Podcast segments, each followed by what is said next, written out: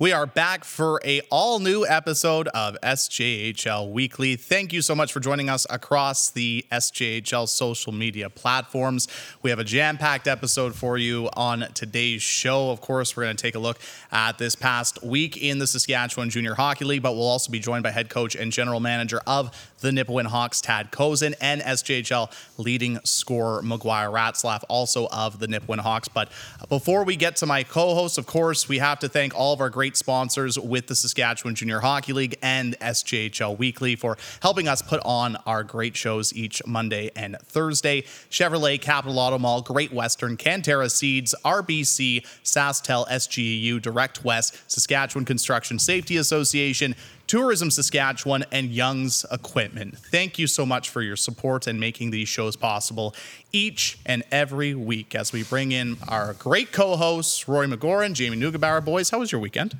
Uh, yeah, it was it was great. It's an odd one throughout the SJHL season for a broadcaster Mm-hmm. of a team, as as well with the league where you don't have any hockey on Friday, Saturday, rare. or Sunday. So Yeah. I think it's the lone one off until the end of the season, minusing the Christmas break. But I'm happy to report that there's no new segment of what's wrong with the Acura. Which is Uh, we're here and, and we made it on very nice roads. Yeah, say which that. is a shame because we had a graphic ready, Yeah, I know, but I know. we'll save that for next it. time. Spoiled Nugsy, it. how was your weekend?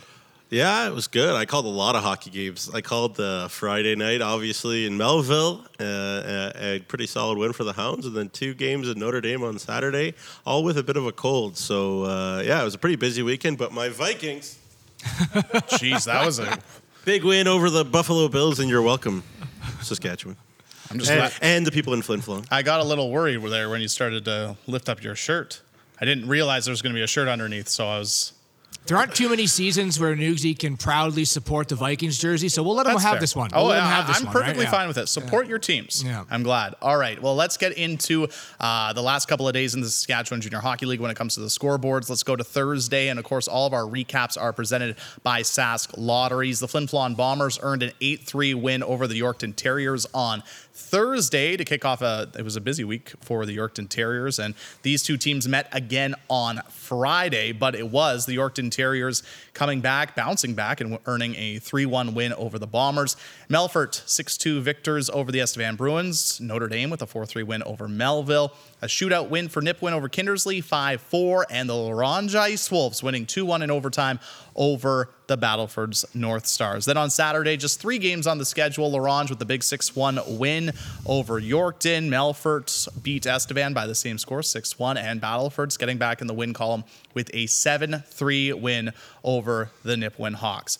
Guys, I want to start with La Ronge because last week's episode we kind of focused on the Ice Wolves because we had Kevin Kaminski on the show and Walker Jerome, and we talked about how important this week was going to be for them. Four games this week and they passed it with flying covers. They they swept the week, four big wins. And what does that mean for the Ice Wolves? There's something special about Parents Weekend and Family It Weekend really is, yeah. Mm-hmm. when everyone gets to come out. Of course, you know, for a lot of these players, it's the first extended amount of time Mm-hmm. away from their family. But when you can add to it a four game winning streak at home in Big front time. of the family, I think that just adds so much more oomph to what the La Ronge Mm-hmm. Are going to bring down the table. I can't wait to see our power rankings Mm-hmm. coming up because have to think they're going to jump up a few spots. Yep. But it wasn't easy customers coming into the Mel Hagland Arena, and they passed with flying colors. They outscored their opponents 19 to six over the four-game winning streak, and they had both goaltenders Dawson Smith and Topher Chirico, who look like now are they the best one-two punch in the SJHL? Very possible. But we talked to Kevin Kaminski. How imperative is this homestand going to be? You got six straight games at home, and they're in fast order. They are not spread out at all. And he said, I think this could really determine whether are we ready to make that next step from a team that in the last couple years people have, you know, they've been in the playoffs, they've been a really hard out, but they 100%. want home ice advantage now. Big time. And I think this home ice advantage throughout Parents Weekend really propelled them to being one of the top four teams in the league. And uh, we'll see what they can do. They got two more coming up against Weyburn throughout the week. So if they can go six for six on this homestand, yeah, that's huge, huge for the Wolves. Jamie? Well, that, they're already in second right Yeah. now in the league Right. right, now. Like they're no joke, No, folks. no. And one of the things that I love, and I don't know if everybody loves this, but I love a goalie duel And uh, we saw, you know, a rare battle Battleford's North Stars loss over this stretch, right? On uh, on, on, November the 11th, I believe it was, when uh, Battlefords was in La Ronge, and uh, Josh Cote, Dawson Smith, head to head, tete a tete, going at it, and a two to one win. Riley Morgan, another big goal for La Ronge, not a big surprise there. Uh, but uh, you know what? They're making a lot of good moves, and, and the thing that I love about this little stretch for La Ronge. You know, we I love the way that they play. I know you do too, Rory. They're they're fun. They play hard. Mm-hmm. You know, we heard uh, Kevin Kaminski talk about the offensive zone being the fun zone for La Ronge. They play you know a pretty offensive style. But uh, the last number of games in a row, they've only given up one mm-hmm. in each of the last three games. And I, you know, obviously that's a great recipe for success. Obviously, Chirico and Smith have a big part to do with that. But as a team, they've bought into what Kevin Kaminski is preaching. They responded to that effort in Nipawin that Kevin Kaminski was unhappy with. Mm-hmm. And, uh, you know, again, what Rory was saying, full marks for taking advantage of Parents' Weekend and time at home. I think in that building, too, though, it's, it's even harder to hold teams to just one goal. The shot totals are usually raised yeah, right. a lot more than, you know, you may see in Notre Dame or you may see in Yorkton, yep. right? Um, it's difficult, but also on the flip side of that, it also is able to add the constant pressure that the players can have against you. So we've talked about that hand over, you know, show over show about that's how La Ronge needs to play. They did it this weekend, and uh, yeah, they're going to be a force to be reckoned with. Also, we often talk about a player that comes into the league and maybe needs a little bit of time to acclimate. Mm-hmm. I can't wait to see Dallin Picacute go off because he's going to be a mm. force. He's got three yeah. points in five games, but wait till he gets his footing under that system. Yeah. He's going to be a handful, man. He's a perfect La Ronge yes, player, yes. right? Like he was a fan favorite in Prince Albert. Mm-hmm. In the dub and plays high octane. He's physical. He's tough. He's mean and he could score. Mm. Like he's going to be great for La Ronge. And just think about kind of what uh, Coach Kaminski said last week: the benefits of having two good goalies, like they like they do in La Ronge. You play mm-hmm. four games in essentially four and a half days because it was an afternoon game yeah. uh, on Saturday. I mean, it really doesn't seem like it doesn't make a difference who's in net for them because both goaltenders have been very good this year. Yeah, at first we we weren't sure what they were going to bring to the table. Dawson sure. Smith was the returning goaltender. His numbers weren't amazing last year. Uh, right. Uh, he proved right out of the gate, like, okay, what did this guy do in the offseason? Mm-hmm. Right? He it deserves to be recognized as one of the top. Yep. On the other side, Topher Chirico kind of struggled when he first came out, yeah. right? And and now he's proving that you know this is no longer a uh, A and B; it's a one A and one B. And for any coach to have that is mm-hmm. uh, a really big plus, especially when you can throw either of them in the, in the lineup and they hold teams to one goal. Now let's move on to uh, Melfort was down in Estevan for two games without Joel Favreau in between the pipes, but they go down into Estevan and get two big wins over the Bruins. It seems like the Mustangs just have the Bruins number to start this season. Four big wins, and uh, their offense came out in droves uh, for the Mustangs over the weekend. Yeah, they scored uh, Estevan 12 to 3 over the mm-hmm. weekend Crazy. in Affinity Place. Mm-hmm. And we were talking about Estevan being as hot as anybody in the league not too long ago, but I guess. I guess Melfort is just just has something on Estevan. They've played four games against each other in the last couple of weeks, October 21st, 22nd, something like that, mm-hmm. when Melfort uh, hosted Estevan and won both those games too. And uh, Zach Summers, an 04 birth year, uh, he just loves playing against Estevan too, I mm-hmm. guess. 10 of his last points his last 10 points have all been against the Estevan Bruins. Four of them goals. He was pointless in between those two series for the a young 04 Summers, who, by the way, Trevor Blevins is super high on and for mm-hmm. great reason. Um, and I do have to mention, too, uh, you know, really, really hope for a, a speedy recovery for Cody Davis, who uh, went down in a big time heap, I believe, in the 2nd mm-hmm. game of the series. Uh, you know, hope for a quick recovery because he's been such a fixture in this league for such a long time, and that injury looked pretty bad.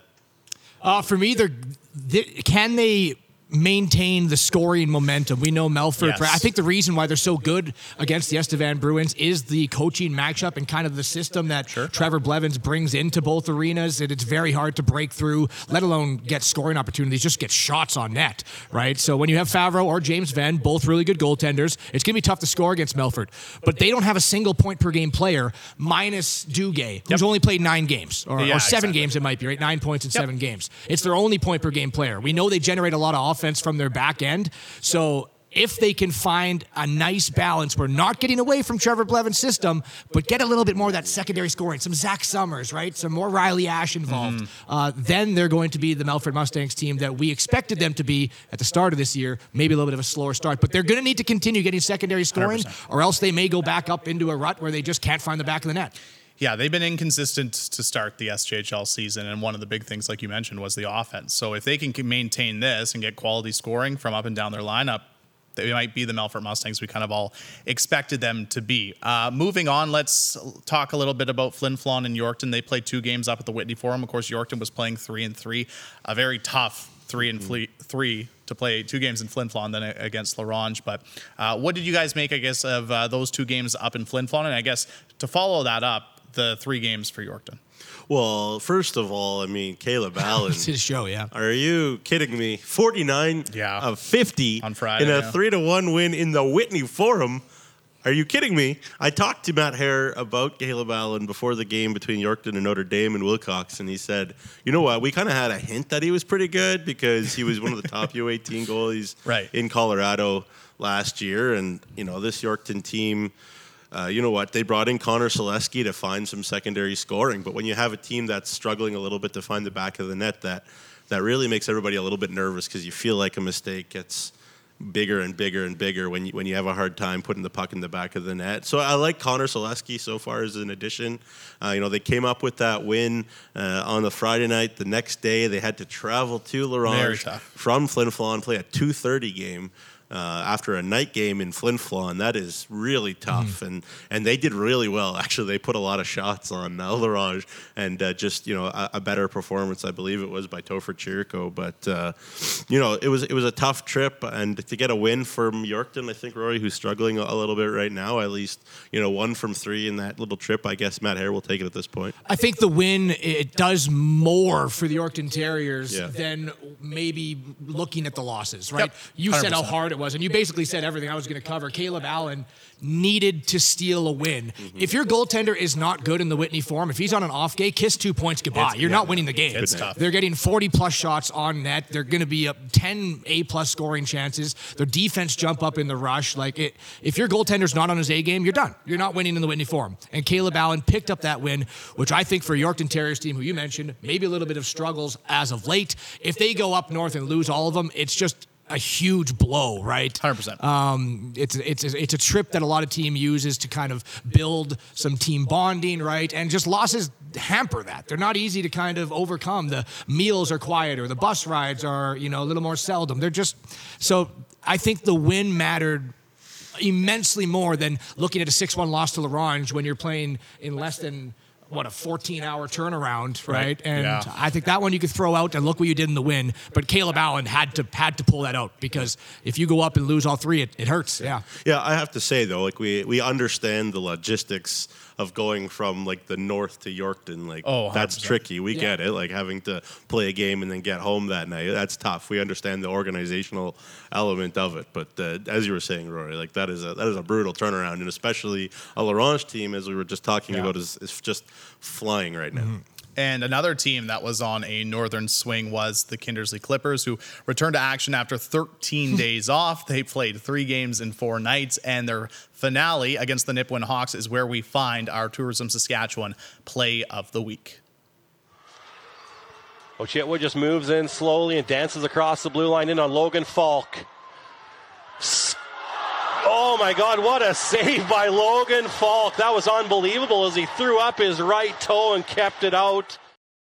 Shame, because that was one of the best saves I've seen all season for sure. But obviously, Kindersley falling 5 4 in a shootout to the Nipawin Hawks. They get one out of a possible six points.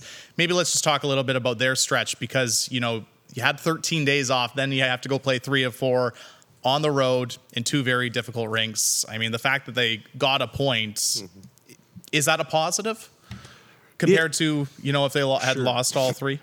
Yeah, I mean, I think I think Ken Palaquin's going to be looking more at, at details than than maybe even a result at this point. And right. I think, you know what, like you can't go, you can't give up four power play goals on seven opportunities no. and win a, in a game, like especially on the road, right? Like that's tough. Nipawin four for seven on the power play there Friday, and um, you know, they got a, uh, they, you know, the long time off, and the the pace of the game, the the details can kind of get rusty mm-hmm. if you don't play for that period of time. But uh, Yeah, I mean, obviously, again, what Rory was saying about Yorkton going up, if you don't get anything from a little stretch like Yeah. that, then that is a real dagger.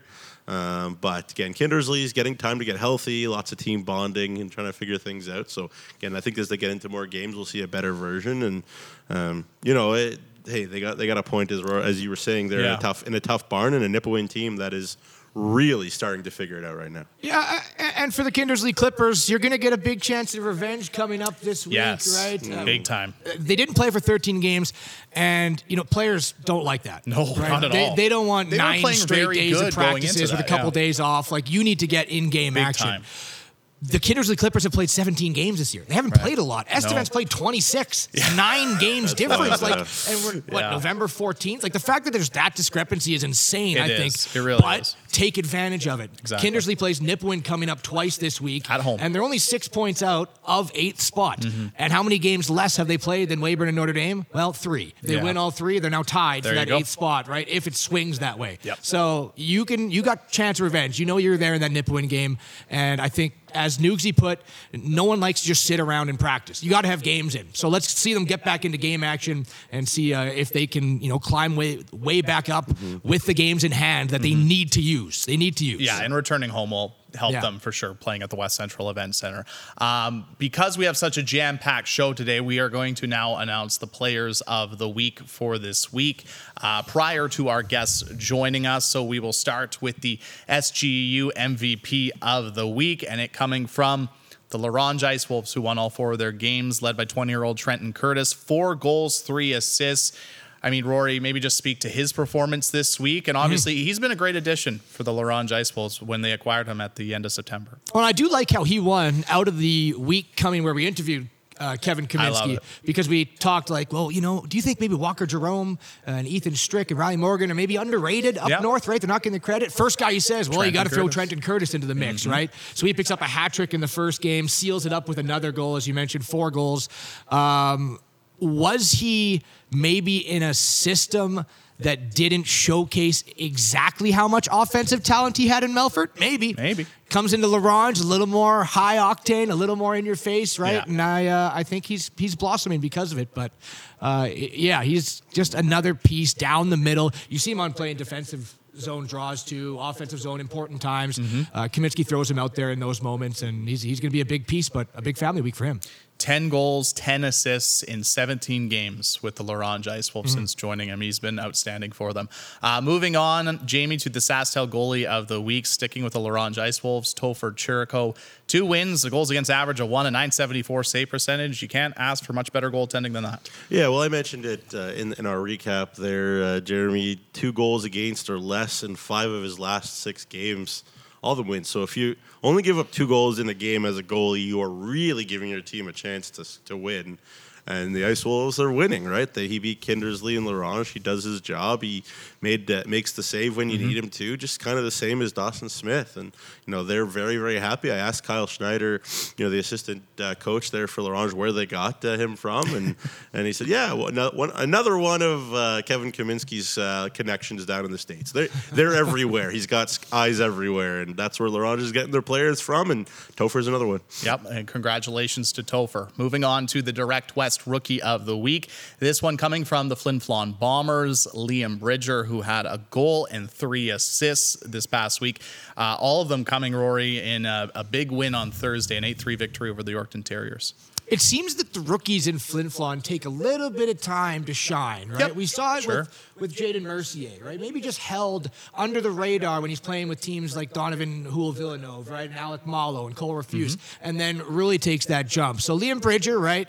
Under the radar type of rookie who we haven't talked too much about because of the talent that Flin Flon has. Mm-hmm. Yep. Uh, then he goes out and has a week like this, and now you're scouting the Flin Flon Bombers, and you're like, well, there's another piece we got to circle, right? Like, you can't let that line get unnoticed Yep. because then they're going to take advantage, and that's what they'll do to you. Like Mike Reagan, like Keller, Kevin Kinski, always finds these players right from wherever. Their scouting staff scours the market, and uh, I just think Bridger's another player that wasn't talked about enough because of the other players on Flin Flon, and now he's getting a little more ice time, a little more comfortability, and putting up the points in turn. And and I love those Newfoundland kids. Like they come in. I, I anytime they come in, they seem to be awesome, awesome kids too. And one thing I'll say about Liam Bridger, nowhere short on time. all of his goals really had come on the power play really before this one. Uh, this one was a five on five one against Yorkton, so I'm sure Mike Reagan is happy to see him contribute a little bit more five on five as well, even though we know how d- insane that Flin Flon power play has been this year. Yeah, seven goals, five assists on the season. He is seventh in rookie scoring, and to add to that, we've seen so many great rookie performances mm-hmm. uh, this year as well. Finally, the defenseman of the week, we are going to go to the Nipawin Hawks, uh, Nugsy and Xander Stewart, a goal and two assists in two games played. He's almost a point per game as a defenseman this year year. Mm-hmm. Overall, great season so far for Xander. Yeah, great opportunity in a in Tad Kozun's system to to be offensive. He can jump in. He's a six three guy. He's mobile in that little rink in Centennial Arena. Tad Kozun doesn't have any training wheels on him, so he can he can be part of the rush. And yeah, as I said, it's perfect for him. And another one of those kids from uh, the uh, Pursuit of Excellence program there in Kelowna in the CSSHL. So many, so many great players uh, out of that uh, out of that system, and a lot of guys in the SJHL as well. Uh, and Xander's just another one. So kudos to him. He's been, I think he's been really, really consistent all year for Nipawin, and, and, big time kudos to him. Yeah, he had the opposite of the Cy Young stack going for quite some he time. Did. Right? Throughout this year, I think he had 11 or 12 assists. Yeah, he did. Goal. He's picked up a couple yeah. goals yes. now recently. Four game point streak for Stewart. We know that Nipawin allows the most goals per game in the SJHL. Uh, so they've been having to outscore a little bit of their defensive issues to pick up points. If they can figure out a way to you know minimize that by a half right. a goal a game, right? Which is a huge amount, right? Yep. Half a goal a game. Mm-hmm. They're gonna they're gonna be a team to be reckoned with because they no problem scoring, right? Yep. It's just well, yeah. they put up a big number on La Ronge. Yeah, yeah. Who puts up a big number yeah. on La Ronge? Yeah, exactly. Nobody. They put up one. So they got weapons. And they're right in the mix for a playoff spot, to say the least. So, in recap of the players of the week, SGEU MVP of the week, Trenton Curtis of the La Ice Wolves. SaskTel goalie of the week, Topher Chirico of the La Ice Wolves as well. Direct West rookie of the week, Liam Bridger of the Flin Flon Bombers. And of course, defenseman of the week going to Xander Stewart of the Nipawin Hawks. After the break, we will be joined by the head coach and general manager of the Nipawin Hawks, Tad Kozun, get his thoughts on the weekend and their start to the season. This is SJHL Weekly across the SJHL social media platforms.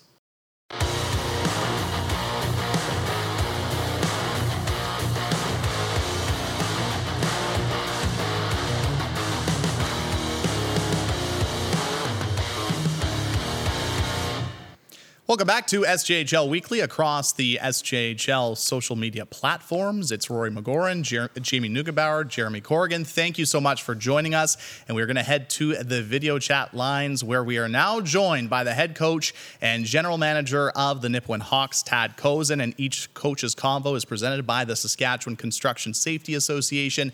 Tad, thanks so much for joining us today. How's it going? Uh, it's going good. Enjoying the nice crisp air, that's for sure.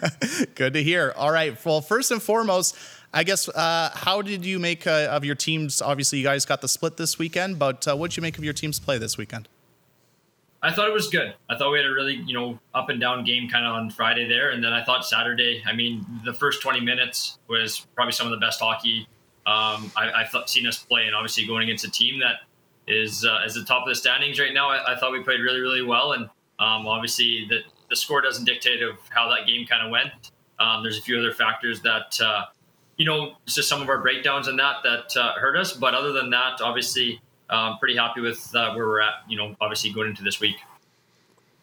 Yeah, for sure. You know, Tad, I got to ask you, you, you, know, you and I talked obviously at the cage about this uh, when, when the Hounds were up there not that long ago, but uh, you guys move on from Bryden Kiesman. You bring in these two young guys, and some people might have might say, oh, there's Nipawin, they're reloading, they're done. But it's completely seemed been the opposite. You guys seems like you've turned over a pretty new leaf since then. Just talk about, you know, what's going on up there that, uh, that has given you guys some of that extra juice, especially since that trade. I think it's just everybody's just buying in and um, getting used to having everybody around. Obviously, we make a trade of that magnitude. It uh, obviously sends shockwaves not just through through everything, but obviously through the locker room. And you have to get the new guys in to learn the systems and to learn how we do it in, in. And I know every team's different and everybody has their own ways. And you can see that everybody's starting to gel together now, and we're starting to turn that new leaf and go. And I mean, with that trade, we got younger, and we're pro- we're one of the youngest teams in the league right now, and we don't have many 20 year olds either. But um, you know, there's uh, there's no excuses, and um, I, I, think we're really starting to come on now and, and be able to play the way that I know we can. Hey, Tad, of course, you know, you took over for the Hawks halfway through a season and now getting your first run, full season. You knew when you come in that you had to uh, look at a rebuild for the Nipawin Hawks. Just from your start to where you are now, where would you kind of process how that rebuild has gone and your expectations and timing towards it? I, I think we've we've made really good strides with it. Um, I mean, I hate saying it's kind of a rebuild. I, I think in junior hockey when uh, when you only get three years, I, I think it's more of a retool because you're mm. able to go out and recruit and, and bring guys in and, and bring some older guys in with experience, obviously with 20 year old limits and, and uh, guys coming down from the WHL and that. But uh, I really like the progress we make. And I mean, we look at our roster right now and we lose five guys off our roster next year right now. Um, that's obviously a, a, very, very low number in junior hockey. And having that many guys, you know, eligible to return um, will, will, definitely serve us well in the future. And, and, just the way we do things here, of, of, being able to have a lot of guys come in and, and show how we do it here. But been really happy with kind of the. I think we could uh, have a better record than what we have, but from our watching our last few games, I mean, it, has been a long time since we've had a. You know, that's the first time I've had a three game winning streak. You know, being here and um, then obviously run into a, a battle for a team, but you know, we're looking forward to continue to move up those steps that we keep building here. Tad, just to build off kind of what Rory's question was, you know, this is your first full year as the head coach and GM of the Nipawin Hawks. What's been the biggest challenge for you adjusting from an assistant coach role to now being the head coach? Um, whew, it's hard to say. Um, probably just the day in day out of uh, making sure you, you got to be prepared and and you got to be ready and um, these guys uh, you, you have to make sure you're ready to go for these guys every day and instead of I guess looking after the little things, it's all the big things that you got to make sure you're taking care of and, and making sure you stick to stick to your guns and, and the way you want things done is and that's how things get done here. And um, if you get away from that, then obviously, you know, bad things are going to happen. But just making sure that everything's in place and the way we want things done here, it's day in and day out, making sure everything's done right that way. Hey, Tad, uh, you know, I, I, love coming to uh, Centennial Arena and, and, seeing the fans and the community, you know, that, that you guys have up there. And as a Nipawin guy yourself, it's got to mean, I don't want to put words in your mouth, it's got to mean so much to be the head coach and GM of this club. Just talk about that honor and also talk about the pressure uh, of it is being in a small town that cares so deeply about this club. Yeah, it's uh, I mean, definitely going through it as a player as well. Um, growing up here and then being a player here and now coaching, um, it definitely hasn't changed in a lot in all the years that I've been here. It, it's it's it's truly an honor, and um, you know, I'm, I'm so grateful for this opportunity because it, it's something you dream of.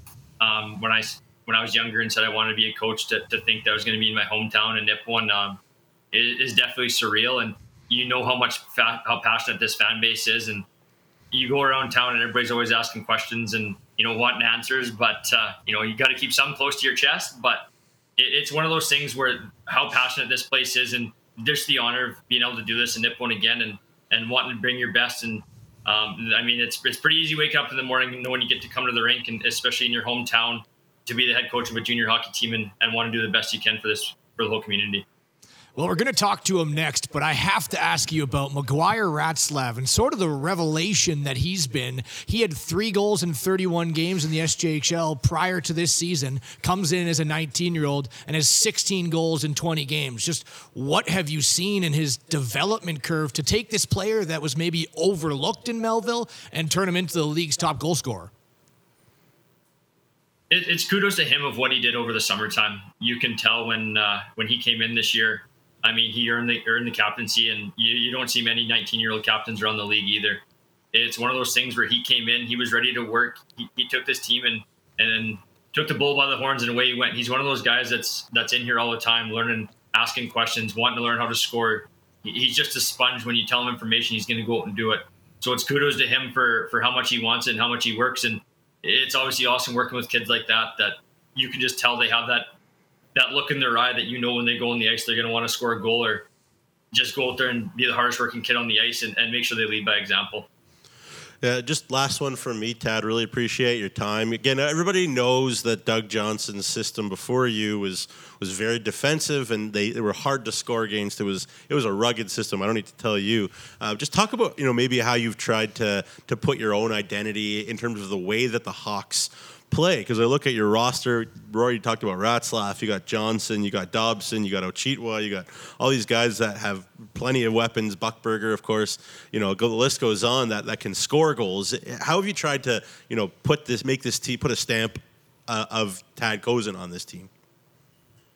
I think the big thing, and if you watch, everybody watches enough hockey nowadays where obviously everybody can skate more. There's there's more power skating, there's more skill stuff going on where everybody can make plays and you don't just have to rely on forwards to be forwards and D-men to be D-men. There's you look like a, at a Cale Makar or something. I mean, or a Quinn Hughes. I mean, their defensive game is, is good, but their offensive game is just elite, and that's what separates those guys um, from from the rest of the pack. And it's one of those things where you you've got to take advantage of what these kids do. You can't turn everybody into a defensive defenseman. You can't have everybody as an offensive defenseman, but you, you got to be able to run with run with your horses and, and give them that opportunity to create plays where if you're just sitting there saying dump pucks, chip pucks, you know, play that boring game, then how are we really trying to develop, you know, develop our players? Where if you give them some reins, obviously you have to you have to minimize that at some point with different players. But if you're able to let them run with it and, and maybe you learn something that you didn't know a defenseman could do if, if, if you just take that away from them right away you're never going to learn that but it's, it's all about developing these guys and, and making sure they're comfortable and, and letting them try different things because if, if you're just going to play that boring style hockey game then you know obviously it gets kind of boring but it, it's one of those things where I, I, know you guys were talking about before where we, have given up a lot of goals which you know i'm obviously not happy about um, we're scoring more than we scored last year but it's one of those things too we've, we've got to show up our our uh, our defensive end if we want to be successful. Because I, I still believe defense wins championships, championships, but you, you got to play as a unit of five and and do everything together. Tad, you mentioned you're one of the youngest teams in the league. You find yourselves right now in the thick of what everyone knows is going to be a really intense playoff race. We know that the intensity of the SJHL kind of has three tiers before Christmas, after Christmas, and then that playoff push. Where do you think your team is right now? How's the excitement with this young roster that's going to get to experience it? Because right now you're in eighth place in the SJHL. Yeah, obviously we're exci- we're excited about it. Um, you know, we're right in the thick of things. I'm a guy that actually doesn't really look at the standings. I don't mm. really pay attention to that kind of stuff. I worry about what's in this locker room and what we can do day in and day out, and making sure we win hockey games and making sure we're prepared. It, it's one of those ones where we've got to keep working on our process and keep building and keep building and making sure we bring that work ethic every day. And and then I know we're going to be successful. It doesn't matter where you know where we are. Obviously, we got to get in the playoffs, but it, it's one of those things where I'm really happy with how we're going at, you know, with a young team and, and we're one of the young teams in the league, like you said. And I'm really happy with the progression that we keep making. And if we continue to make that progression, then I expect good things from this. You know, I expect a lot from this group, and I, I, am hoping they expect a lot, a lot of themselves too, because I, I, think we can really do something, something awesome here. And uh, I'm looking forward to just continuing to take those steps and obviously get into these these big games and you know measure up against these uh, top teams. Mm-hmm. I guess finally, Tad, uh, big game against Flin Flon tomorrow at the cage. What do you expect from the Bombers tomorrow? Uh, we haven't seen them obviously since the start of the year, and, and they've made a few trades, and obviously they've, uh, they've they've been a hot team lately. But just expecting the, the big bad Bruins to come into town, and you know it's a, it's always a good rivalry between us. Looking forward to the game and expecting uh, a good war out there. All right. Well, thank you so much for taking the time to chat with us today. We really appreciate it. And uh, best of luck the rest of the way. Sounds good. Thanks for having me, guys. That is the head coach and general manager of the Nipawin Hawks, Tad Kozun. And of course, each and every coach's conversation this season is presented by the Saskatchewan Construction Safety Association. After the break, we will stick with the Nipawin Hawks as we are going to be joined with SJHL leading goal scorer McGuire Ratzlaff right after the break. This is SJHL Weekly across the SJHL social media platforms.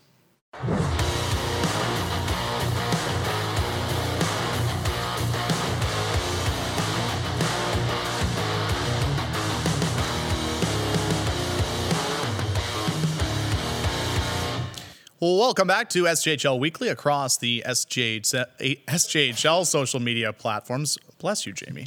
Uh, we, thank you so much for joining us. We really appreciate it. It's Rory McGoran, Jamie Neugebauer, Jeremy Corrigan. Uh, we appreciate you tuning in today, and we are pleased to be joined now by leading goal scorer for the SJHL, McGuire Ratzlaff. McGuire, how are we doing today? Good, good. Yourself? Uh, we're doing great. Talking hockey, staying warm. That's uh, the name of the game here. well, yeah, first, what else could you want? Exactly. I'll ask you. To, I'll ask you the same question I asked Tad. Uh, you guys split uh, your weekends, uh, winning over the Kindersley Clippers, and then a tough loss to the Battleford North Stars. What did you think of your team's play over the weekend? Yeah, I mean, finished up that Kindersley game. Win's a win, right? Obviously, would have liked to uh, finish that off in regulation, but you know, to keep that streak going for us was really important, and I think we've seen a lot of growth. Uh, and then obviously the Battleford game was a tough one. They're they're a great team, and I don't think uh, I don't think the score honestly reflected our effort there. But again, definitely a learning experience for us, and uh, you know, it was it was it was a good sign. I would say the score didn't reflect our effort, but yeah, good for us to grow. Yeah, for sure, McGuire. Really, uh, really appreciate your time as always. I want to talk about your development just a little bit. You know, I know you didn't play any games during that COVID shortened year, so that probably had something to do with it. But talk about what's different. You know, in Nipawin and, and the the uh, the success you've had there, maybe versus a bit of a tougher time in Melville uh, last year.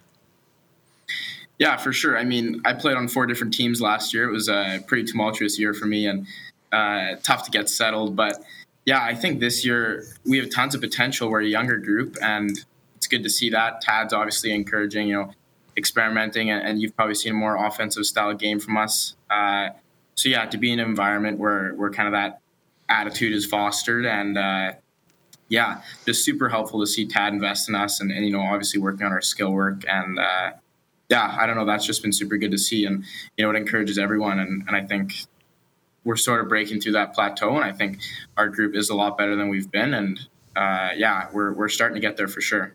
And where has the explosion of goals come from for yourself, right? 16 goals in 20 games. I just took a look, and I guess Kean Bell just passed you the other day, but you were holding on to that leading score for a long time here. And you only had you know three goals in 30 games prior so what can do you attest to your success in filling the back of the net like you have yeah i mean I, I would like to think i've always had a, a pretty good shot and, and i think my teammates have attested to that but it was more so i wasn't getting myself in great positions uh, i kind of stopped my feet when i was moved into my shot and this summer putting a lot of work with some some great company and, and, and great talent uh, and some great goaltenders as well. And just being able to, you know, quickly shoot pucks and and put myself in good positions around the ice. And obviously, my teammates have been finding me, which has been awesome. And you know, to have a little bit extra space out there on the power play has been. I mean, eight of my goals have been power play goals, so it's it's helped a little bit, right?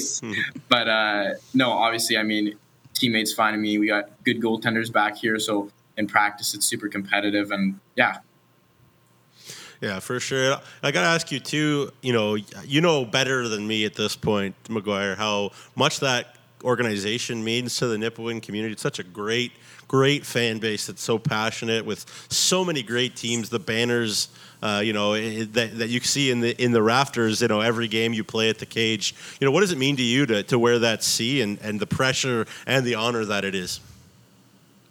it's a great honor. I mean, when I first got traded here, I had uh, some actors, some former Hawks that I had known, reach out to me and just you know share what a what a cool opportunity is to play here. So I was obviously very grateful for that. The community welcomed me with open arms, and yeah, naming being named the captain this year was just such a great honor. And I think you know just a great community, great group of guys, and you know we've been able to get back in the schools this year uh, and, and, really get our, our community service going again. So I mean, it's great to be able to be a part of that. And we have a really, really great leadership group, uh, you know, learning from the 20 year olds. And yeah, I mean, it's a great honor. Um, and yeah, just super excited for the group of guys that we have and just how we've been able to positively impact the community. And yeah, just such a special experience. Was there any added weight that you felt after being named the captain as a 19 year old as well with the Hawks team you knew was going to be younger? Uh, I mean, you've done an outstanding job with your leadership. The Hawks are right in the middle of the playoff race, but uh, did you initially just feel a little bit of extra weight wearing that C on the jersey, or was it full embrace, full forward? Yeah, I mean, obviously there comes a little bit of weight, but uh, I remember actually calling my dad right away and you know just hearing him on the phone. It was he's always been a great mm-hmm. leader, someone I've looked up to, right? So obviously some very kind words from him, and and you know I, I focus on leading by example. I think we have a really really good group of guys, and and just for you know there to be someone that they can look up to in a sense of you know this is what we got to do, and yeah, I mean obviously a bit of weight, but the 20 year olds have been awesome on our team, and you know I've only played probably 40 games now of junior hockey, mm. so to be able to get some of the experience from the 20 year olds and, and, and yeah, just to be able to find ways for the team to be able to work best. I think McGuire, that's sort of been my. Sorry to interrupt, McGuire. Uh, you know we've talked about you know you putting the puck in the back of the net 16 times already this season, but I guess my question for you is going into this year, did you have any personal goals for yourself? Yeah, I mean, uh, like I said, you know, I, I, feel like I always had a good shot. I feel like I had the the ability right. to be an impact player. Uh, I've always prided myself in being a two way forward, and yeah, I to be honest, I just wanted to be a plus player this year. I think that was my main mark, uh, being responsible in the D zone, being able to kill penalties, and I always kind of accepted that the the offense would come, focusing more on on the process rather than the outcome, and that's something I've worked on with our uh, sports psychologist here. So yeah, I would just say it was really just happened to be the goal of staying a, uh, a plus hockey player, and you know the goals came, which is something I'm not complaining about, right? So yeah, yeah, for sure. Last one for me again. Really, uh, really appreciate your time. I want you to do a little bit of work for me as a broadcaster, media guy in this league.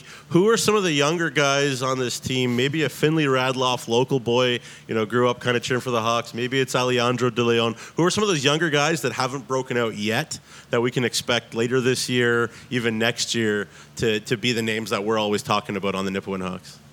Give me one or two though. Don't yeah, go. Through, don't go through the whole team. no, of course, of course. Um, no, honestly, I think those those two guys that you mentioned are pretty dead on, right? De Leon's obviously a high end talent, acquired him from Portage, and uh, you know, really great guy. Obviously, he had quite a bit of success in the in the Manitoba League, and you know, he, he potted his first SJ goal on the weekend, and yeah, just super exciting to see.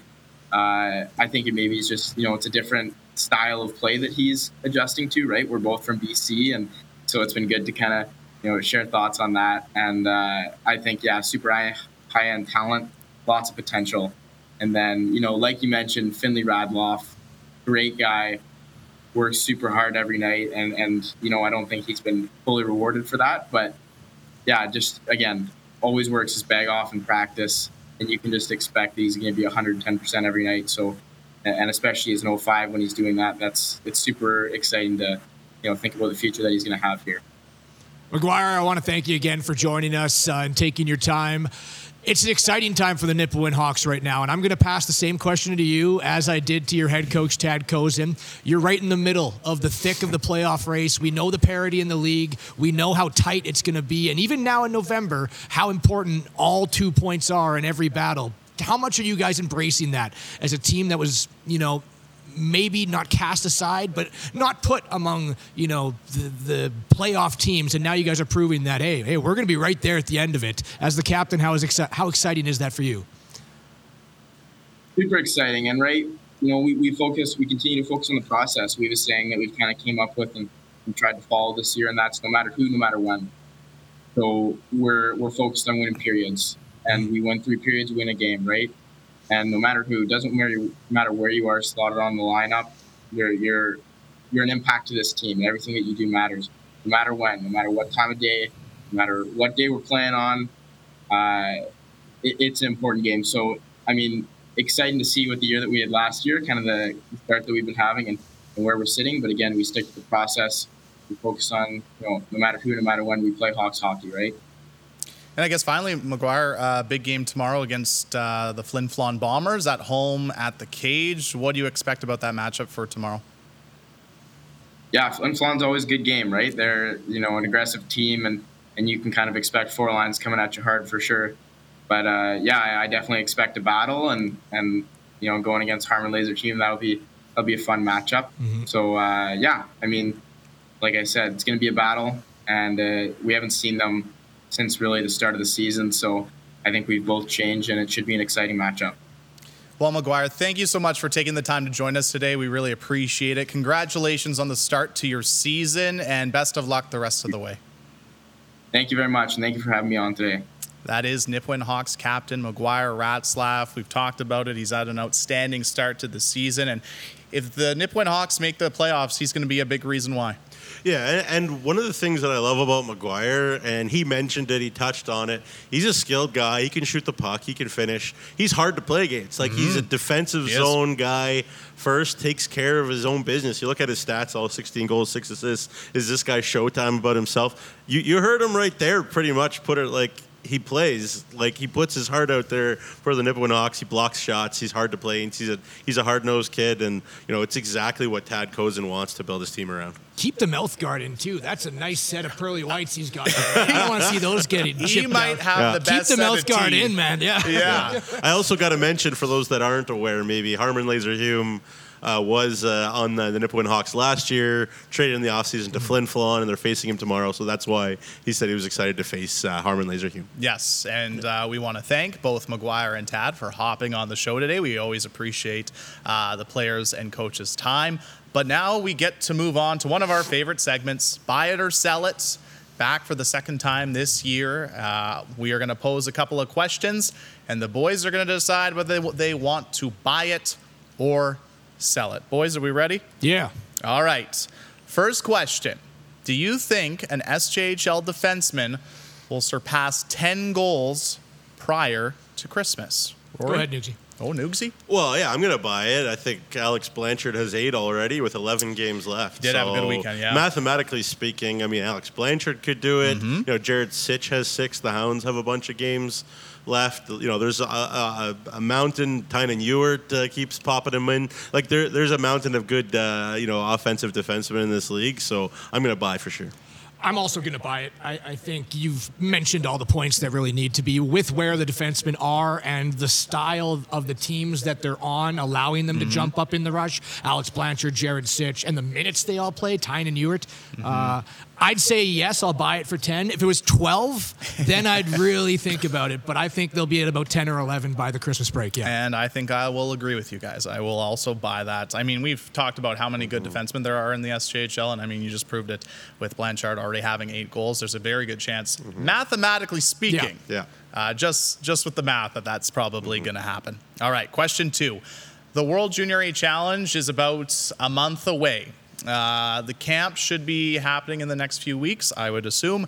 Um, when it comes to the camp, I'm going to set a number for how many SJHL players are going to be invited for the camp, and you guys are going to buy it or sell it. I'm going to set the number at six. Do you buy it or do you sell it? You're quite the odds maker, man. That's right on the number for me. Uh, I'm going to sell it. I'm going to. I think it's going to be right there. I think there's going to be six players. So is that a buy or sell? Uh, I think. I think That's that's, a push. That's, That's a, a push. push, yeah. No, no, he said six. You're buying six. okay, then I'll buy. Can, I, I can think set there's it at six and a half, Well, then but I'm I gonna don't sell. think that makes a difference. Well, that, then I'm going to sell. It actually does. If it's, I, I think it's going to be five or six, Okay. right on that number. Um, of course, just for a little reference, you can't have 20 year olds, Right. right? You're only allowed to invite five 2003 born players to the camp, and it's between the AJHL, SJHL, and MJHL that get invited to Correct. the selection camp of 30 players. Six, I think, is a is a reasonable number to guess. So if you're number six, I'll buy it. If it's six and a half, I'll sell it. Yeah. there you go. It's quite the odds. You're Vegas. thank You're you. Vegas right now, yeah.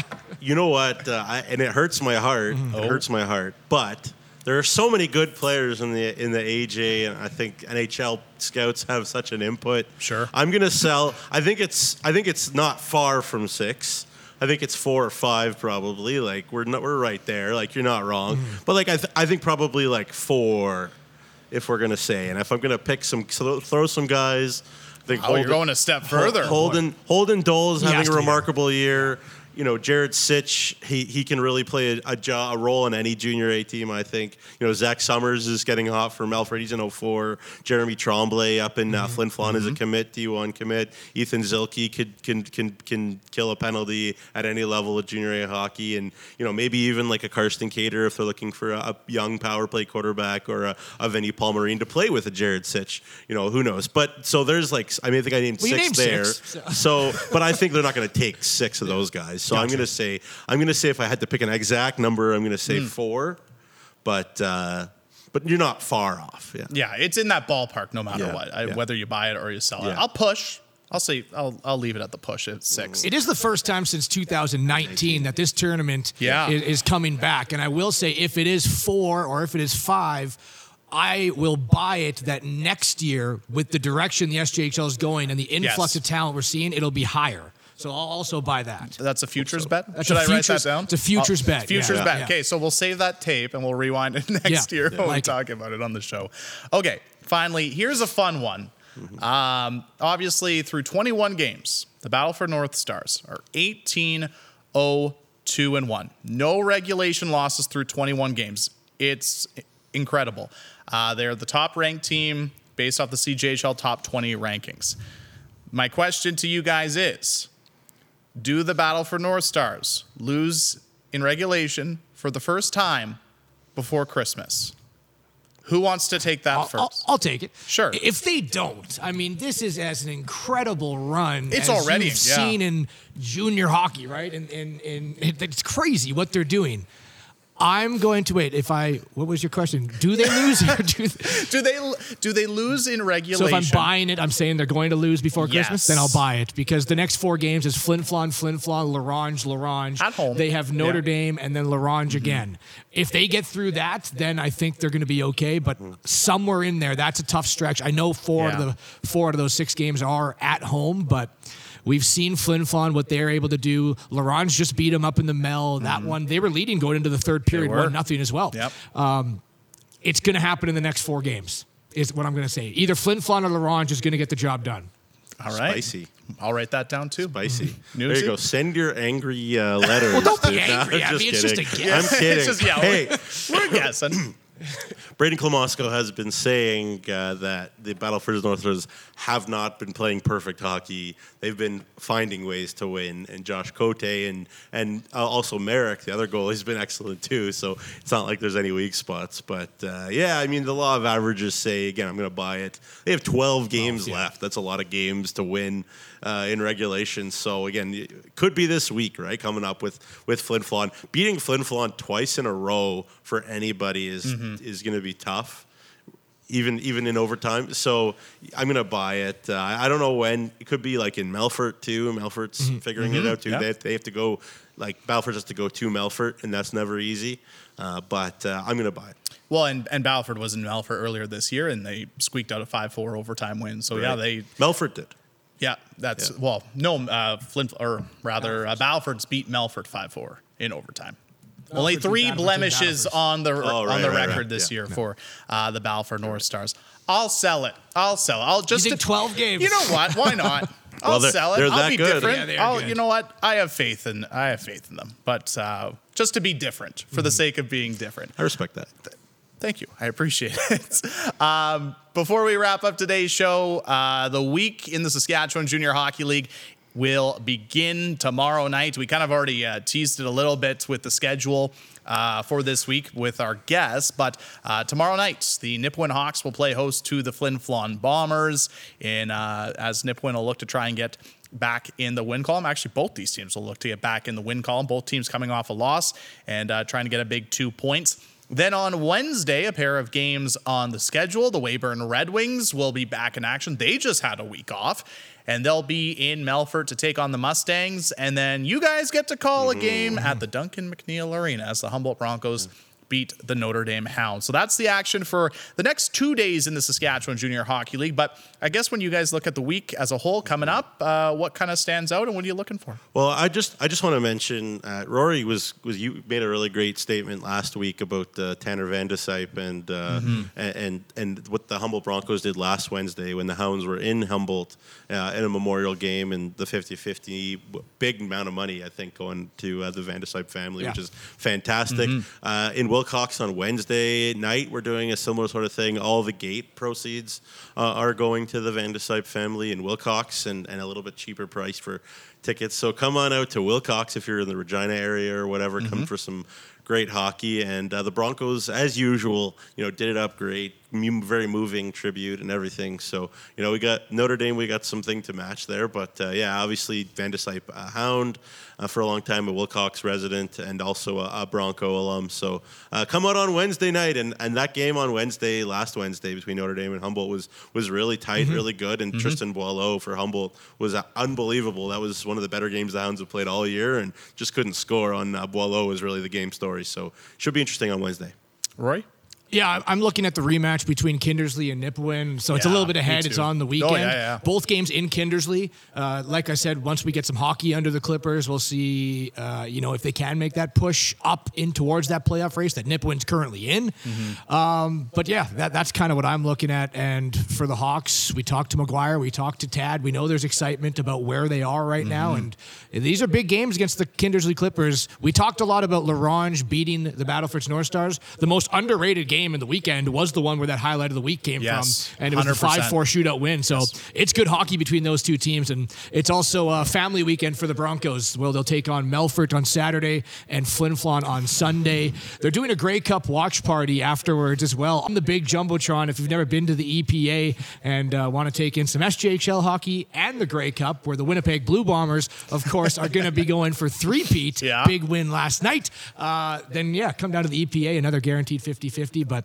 That's uh, that's where I'll be, and that's what I'll be tuning into. But keeping an eye on uh, on this playoff race that we know is just going to keep heating up. Yeah, I think that's when you look at the schedule. I think uh, now every Monday when I look at the schedule, that's that's the thing I always look at now. Is I remember I think it was either last week or two weeks ago you talked about how when you look at the standings, there's kind of the the two tiers, and now when you look at that bottom tier when it involves about six or seven teams fighting for a couple of playoff spots, now I look for on the schedule and I look for those matchups because those literally Yeah. any point mm-hmm. in those matchups are is so crucial. Yeah. And you touched on Nipawin and Kindersley. It was a three point game for, or it, it was a three point game when the those two teams met again, and that's what makes the the situation even trickier. What the tiers are also depicting now is not only the race to make the playoffs, there is a big one for home ice advantage, right? Like you got Battleford separated, then you got Flin Flon, La Ronge, Humboldt, Melfort, Estevan. Only three of those teams are getting home ice. I know Right. it's November, but it's another thing depicted by these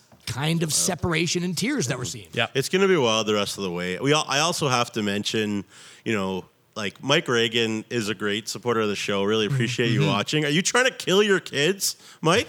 Like, I'm just kidding. Obviously, Flin Flon's got Battleford's Battleford's Humboldt uh, in three and three. That's so tough one, That yeah. should be interesting this weekend. But hey. Get your tickets to the Access Communication Center. There twice there in Battleford's and once at the EPA because those are going to be three outstanding mm-hmm. hockey games this weekend. Yeah, well. there's a lot of good games on the schedule this week. So if you can make it out to the rink, support your local junior hockey team. If not, you can catch all the games on Hockey TV. A subscription's only $29.99 a month. But uh, if you want to fo- stay up to date in the Saskatchewan Junior Hockey League, be sure to follow us across all of our social media platforms. Like us on Facebook, follow us on Twitter, Instagram, TikTok. Subscribe to our YouTube channel. That's where you can find all the features, episodes of SJHL Weekly and Insider, highlights, and much, much more. And before we go, again, we have to thank our great sponsors here at SJHL Weekly. Chevrolet, Capital Auto Mall, Great Western Canterra Seeds, RBC SaskTel, SGEU, Direct West, Saskatchewan Construction Safety Association, who present each and every coach's conversation we have on this show, Tourism Saskatchewan, and Young's Equipment. Thank you so much for your support. Without your support, these shows wouldn't be possible. For Rory McGoran, Jamie Neugebauer, my name is Jeremy Corrigan, and this has been another great episode of SJHL Weekly.